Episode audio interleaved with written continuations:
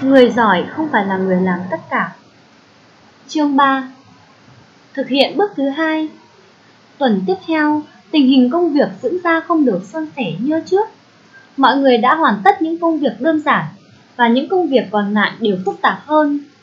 Nên James phải mất nhiều thời gian hơn. Anh xác định rõ những yêu cầu của mình. Anh dành nhiều thời gian hơn cho từng nhân viên để đảm bảo họ hoàn thành và hiểu rõ công việc được giao. Đôi lúc, anh phải thay đổi cách giải thích của mình cho phù hợp với tính cách của mỗi nhân viên. Thoạt đầu, công việc vẫn diễn ra khá tốt đẹp. Nhưng càng về cuối tuần, khó khăn cốt lõi càng hiện ra rõ rệt. Nhân viên của anh đã không hoàn thành việc đúng hạn. James tự hỏi, không biết có phải nguyên nhân là do nhân viên từ chối làm thêm việc hay không? Nếu quả thật như thế, thì đây có thể là một vấn đề lớn. Nhóm của James đã có có nhiều khó khăn rồi, đặc biệt vào lúc này, khi hy vọng đang được lóe sáng trước mắt họ. Đã đến lúc phải nghỉ ngơi một chút, đã đến lúc cần tìm đến John. Chào anh bạn, James cất tiếng chào khi bước vào phòng John. Ồ, cậu đấy ư, tớ đang rất vui để gặp lại cậu. Mọi thứ sao rồi? Vẫn chưa có gì tiến triển nhiều. Tuy nhiên, tớ đã giao cho các nhân viên việc của mình một số công việc và họ cũng đã làm rất tốt. Điều đó làm tớ cảm thấy rất vui. John hiểu James đang có ý cảm ơn sự giúp đỡ của mình khi cho anh hay rằng đã làm theo những gì anh chỉ dẫn. Anh hỏi dò, hay lắm, công việc vẫn diễn ra tốt chứ? James đứng dậy, bước đến bên bức tường và sửa lại khung ảnh chiếc cầu vong linh đang ngay cho ngay ngắn. Khởi đầu thì khá tốt. Thật ra, tớ nghĩ mọi chuyện diễn biến rất thuận lợi. Nhưng hiện nay nhân viên của tớ lại trễ thời hạn. Nói đến đây, James nước nhìn John và thấy anh đang gật gù mỉm cười. Phải, phải rồi, John nói. Nghĩa là sao? Cậu cũng từng bị như thế à? Tớ tưởng sau vụ rắc rối với Jennifer, mọi chuyện của cậu đã bận thật buồn xuôi gió chứ. John lắc đầu. Không phải thế đâu, đó chỉ mới là cười đầu thôi. Chỉ là khởi đầu thôi sao? Đúng vậy. Sau đó, tớ còn học thêm từ Jennifer vài điều nữa trước khi biết cách giao việc sao cho hiệu quả. Hồi đó, sau vụ việc với Jennifer mà tớ đã kể, tớ làm việc với Jennifer rất tốt, cho đến khi tớ giao cho cô ấy dự án Simpson. Rồi sao nữa, cậu kể tiếp đi. Đó là một dự án rất quan trọng và eo hẹp về mặt thời gian. Tớ giao cho cô ấy vì tin rằng cô ấy có thể làm được. Tớ nói rõ những điều tớ mong đợi, những điều cần phải tuân thủ và những điều cô ấy có thể tự ý định, quyết định. Tớ cũng đã yêu cầu cô ấy nhắc lại những điều tớ nói và cả hai đều nghĩ mọi chuyện sẽ ổn.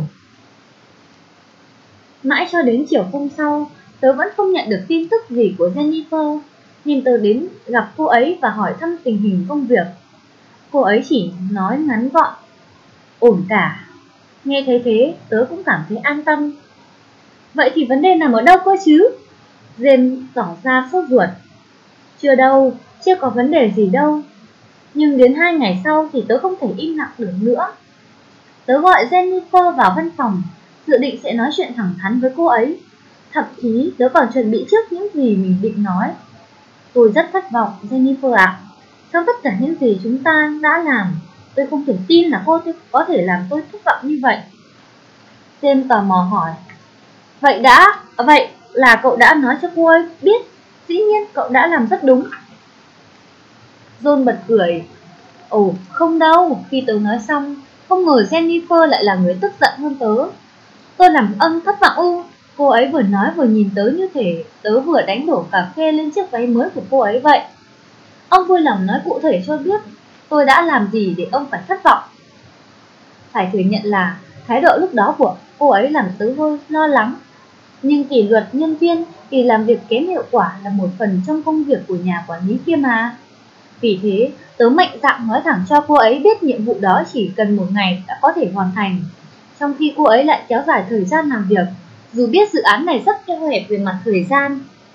Rồi sao nữa?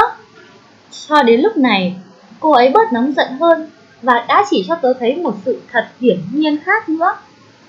Cậu biết không, tớ đã bị hắt nước vào mặt khi cô ấy tử tốn nói từng lời. Thực tế là tôi đã không hề biết.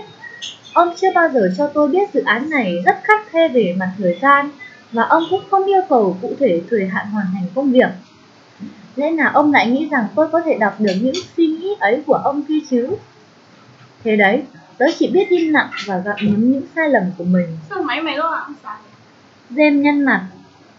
Trời ạ, cuối cùng vậy cậu làm sao? John nhún vai. Còn làm được gì kia nữa chứ? Bọn tớ cùng ngồi lại để bàn bạc công việc một cách kỹ lưỡng hơn, rồi bổ sung những yêu cầu về mặt thời gian. Jem gật đầu, đứng lên và vỗ nhẹ lên vai John. Mọi chuyện cũng không đến nỗi quá phức tạp nhỉ? John lắc đầu. Không đơn giản đâu, điều quan trọng là cậu phải biết rút kinh nghiệm. Jem cảm thấy rất vui. Câu chuyện của John giúp anh học được nhiều điều, không chỉ từ những sai lầm của bản thân mình, mà còn cả từ những sai lầm của John. Khi trở về văn phòng, anh lại tiếp tục viết lên tấm bảng trắng tầm chữ sau. Khi giao việc, cần phải xác định cụ thể thời hạn hoàn thành công việc. Để thay đổi không khí, xem bật đĩa nhạc yêu thích của mình lên. Anh vừa nghe nhạc, vừa xem lại từng công việc đã giao cho nhân viên trong các tuần qua. Quả là một số việc có yêu cầu rất khắt khe về mặt thời gian, và điều đó tạo cho anh nhiều áp lực lẫn lo âu. Thế mà anh chỉ tập trung vào việc hướng dẫn công việc sao cho rõ ràng và chính xác, đến nỗi quên dặn dò nhân viên về thời hạn hoàn thành công việc. Thậm chí anh còn không nghĩ đến điều đó nữa. Thế là James bắt tay vào xác định thời hạn cho từng công việc và nói chuyện cụ thể với nhân viên một lần nữa. Anh vô cùng ngạc nhiên khi phát hiện rằng không có nhân viên nhận ra tầm quan trọng về vấn đề thời gian và ai cũng cảm kích khi được James xác định rõ thời hạn công việc. Một lần nữa, công việc trong bộ phận của James lại trở nên trôi chảy. Mọi người nhìn thấy anh thì mỉm cười, còn anh lại cảm thấy hứng thú với công việc, bởi anh tin rằng những công việc mình đã giao phó cho các nhân viên sẽ được hoàn thành đúng hạn. Mặt khác, anh cũng nhận thấy khối lượng công việc đã giảm bớt, thật là tuyệt vời. Từ hôm đó, cho đến suốt cả tuần ấy, tối nào Jen cũng rời văn phòng sớm hơn thường lệ một tiếng đồng hồ. Trong bữa cơm cuối tuần, vợ anh thắc mắc không hiểu vì sao mọi chuyện lại tốt đẹp đến thế. Để trả lời, Jen chỉ mỉm cười và tròn tay qua vai vợ nói, mọi chuyện thay đổi rồi em à. Đã lâu rồi xem chưa được có kỳ nghỉ cuối tuần nào vui vẻ như thế.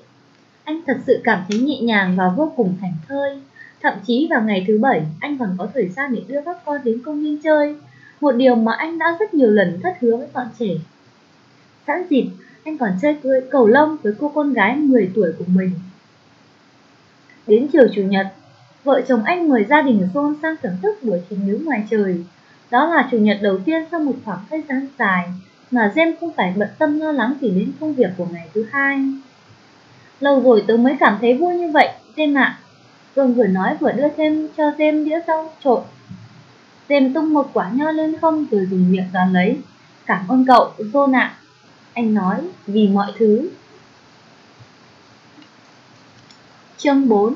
Tầm quan trọng của việc xác định thẩm quyền Bộ phận của Jem bắt đầu một tuần làm việc mới trong tâm trạng phấn khởi. Gương mặt mọi người đều toát ra vẻ yêu đời. Dèm hiểu những công việc còn lại mà anh sắp sửa ra cho các nhân viên của mình sẽ khó khăn hơn trước. Vì thế, anh bắt tay vào chuẩn bị thật kỹ lưỡng những phạm vi yêu cầu đối với từng công việc trước khi giao việc cho họ.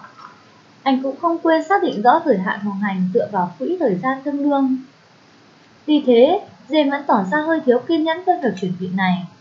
Có lúc anh vẫn muốn tự mình làm lấy mọi công việc hoặc giao hẳn cho ai đó đáng tin cậy và yên tâm đón chờ một kết quả tốt đẹp. Thế nhưng, James biết hậu quả như thế nào rồi nếu anh làm như vậy. Anh vẫn chưa quên được cảm giác lo âu và thất vọng thường xuyên trước đây. Và anh cũng nhớ những gì mình đã nói với con gái cuối tuần trước khi hai cha con cùng chơi cầu lông. Càng được chuẩn bị kỹ lưỡng, công việc sẽ càng trôi chảy và con sẽ cảm thấy vui hơn khi công việc hoàn tất. Khi đã chuẩn bị xong, Jen gặp từng nhân viên để chuyển giao việc cho họ. Các nhân viên đều hiểu đúng ý Jen và đa số đều nắm bắt tốt yêu cầu công việc. Nếu có điểm nào còn vướng mắc, mọi người sẽ cởi mở bàn bạc, trao đổi với nhau cho đến khi tất cả được thông suốt. Nhờ thế, bản thân các thành viên của anh cũng tỏ ra phấn khích và tự tin hơn hẳn. Xem bất giác mỉm cười khi nhớ lại một buổi sáng nọ. Johnson đến phòng của anh thật sớm để nói với anh rằng Càng ngày tôi càng cảm thấy bộ phận của chúng ta thật sự là một tập thể gắn bó. Còn bản thân tôi nhận thấy rằng mình cũng là một thành viên, có những đóng góp tích cực. Đối với một người quản lý, Không có lời nào khen ngợi lại có ý nghĩa hơn thế. Thế nhưng, tâm trạng vui vẻ của James chỉ tồn tại cho đến khi cuộc gặp gỡ với Jones vào việc thứ tư. Jones hoàn thành công việc đúng hạn, nhưng Jen vô cùng ngạc nhiên khi nhận ra Josh đã vượt quá giới hạn thẩm quyền của mình. Khi thực hiện những việc mà James đã giao, George đã đưa ra một quyết định không chỉ ảnh hưởng đến bản thân anh ta mà còn ảnh hưởng đến uy tín của cả bộ phận. James cảm thấy thất vọng hơn là xấu hổ vì những hành động đó của George. Làm thế nào điều này có thể xảy ra nhỉ?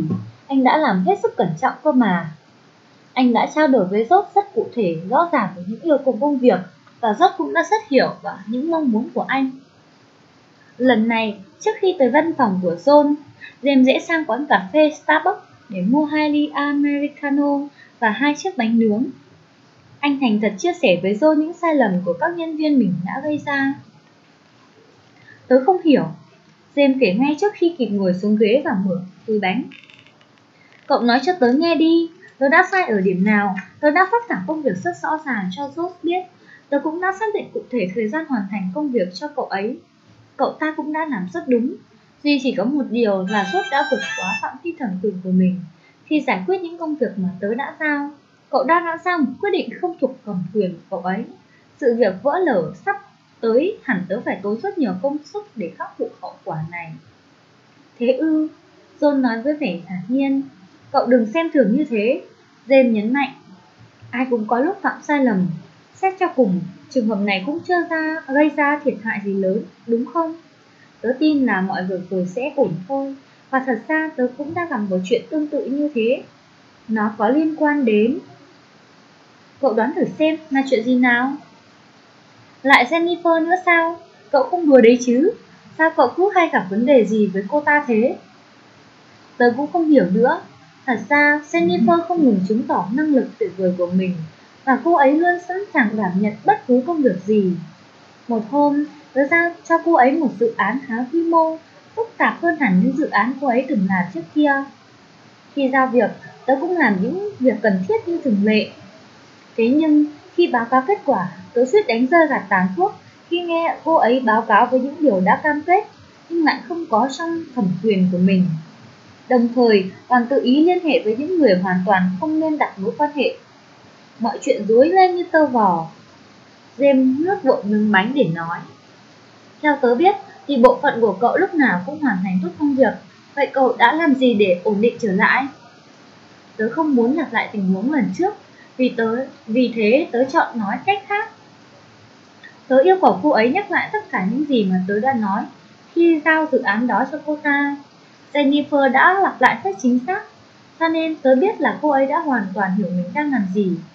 Nhưng khi tớ hỏi vì sao cô ấy lại tự quyết những điều không thuộc thẩm quyền của mình và liên hệ với những người đó mà không hỏi ý kiến tớ, cô ta cho rằng dựa trên những gì tớ đã dặn dò cho cô ta thì cô ấy có thể hoàn toàn quyết định đối với dự án đó và cô ấy có thể làm bất cứ điều gì cần thiết để đảm bảo dự án được thành công. Theo Jennifer, cô ấy chỉ làm những điều cần phải làm. Quả là cô ta cũng khéo biện hộ đấy chứ. Jen gật gù Dĩ nhiên, tớ không đồng tình với cô ấy, nhưng tớ còn biết nói gì bây giờ. Rõ ràng tớ đã thiếu sót khi không vạch rõ ràng phạm vi thẩm quyền của nhân viên khi ra việc. Tớ nghĩ sai lầm mà cậu đang mắc phải tương tự như chuyện của tớ đấy, đúng không? James im lặng. Chẳng lẽ điều này đúng như vậy sao? Chẳng lẽ sau biết bao nhiêu nỗ lực dặn dò rõ ràng cụ thể khi giao việc cho nhân viên, anh lại thất bại chỉ bởi vì chi tiết quan trọng này? Trong chốc lát, anh lại cảm thấy khó chịu với bản thân mình, nhưng rồi lại nhanh chóng cảm thấy thoải mái hơn. Anh mỉm cười. Đúng, cậu nói đúng đó, đúng là tớ đã không biết điều này.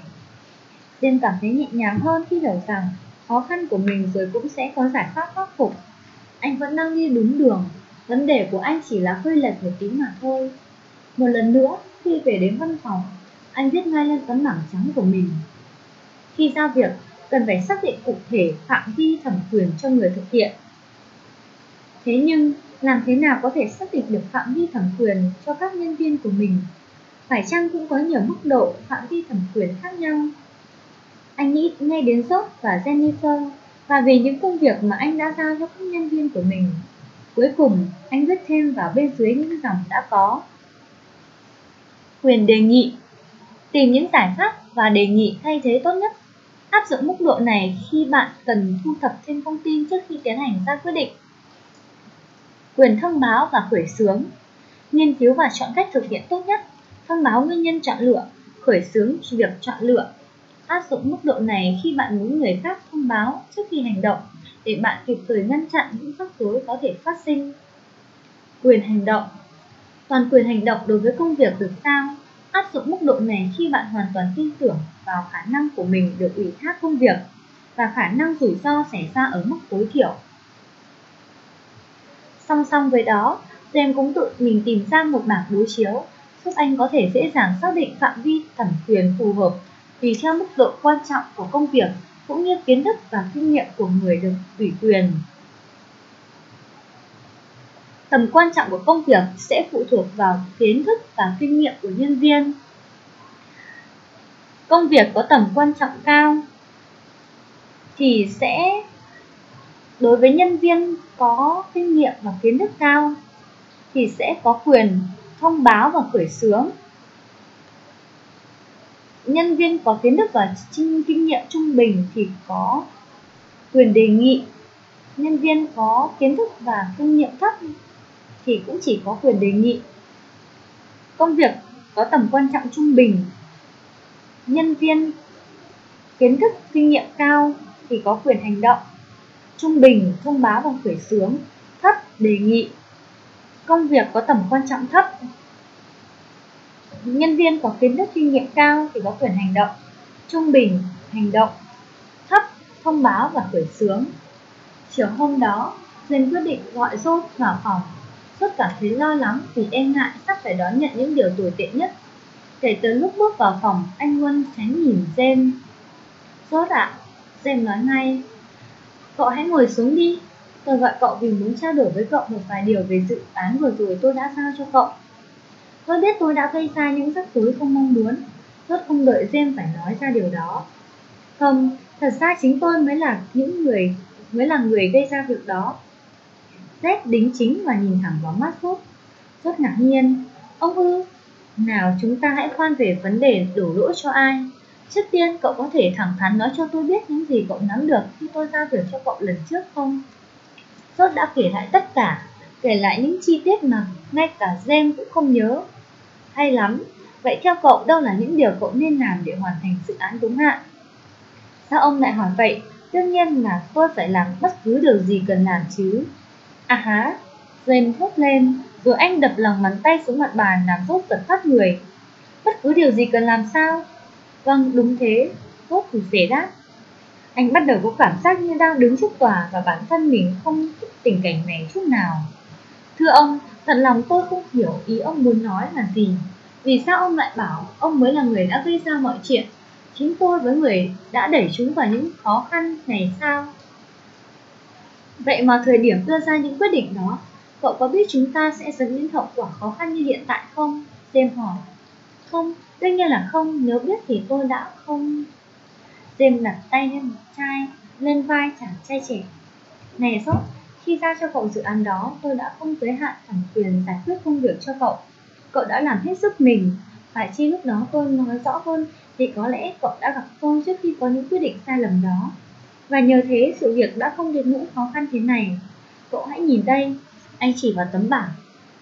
Nét mặt sốt dần nhã ra và một nụ cười từ nở trên gương mặt anh khi đọc xong những gì mà Sen viết lên tấm bảng. Tôi suy nghĩ một lát rồi điểm đạm nói. Không, không biết tôi đã nói với ông hay chưa, nhưng thật lòng tôi lấy làm tiếc vì những điều mình đã gây nên. Sen gật đầu, cả tôi cũng vậy.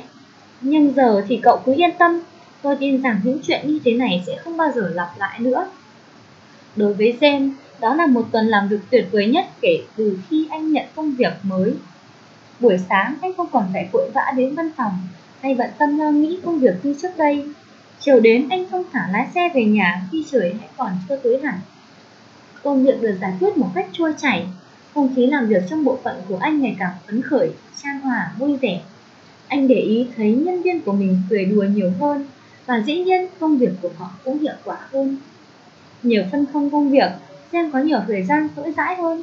Nhờ vậy anh có thể trò chuyện với các nhân viên của mình và qua đó hiểu hơn những khó khăn mà họ đang gặp phải. Áp lực công việc trước kia từng có lúc bám lấy anh đã dần tan biến từ lúc nào không rõ. Bởi giờ đây, anh cảm thấy thoải mái với phong cách làm việc mới mẻ và tích cực này. Đôi khi nhớ lại, anh mong mình không bao giờ phải trở lại quãng thời gian như trước đây. Sự khác biệt lớn nhất mà Xem tự nhận thấy ở bản thân mình đó là anh không còn phải ngồi lì trong văn phòng suốt cả ngày để giải quyết một khối lượng công việc đồ sộ. Đồng thời anh đã tạo được một thói quen tặng, động viên và lắng nghe nhân viên nhiều hơn để tìm ra những giải pháp tốt hơn cho công việc. Còn ở nhà, mọi người cũng vô cùng ngạc nhiên khi nhận thấy những sự thay đổi nơi xem.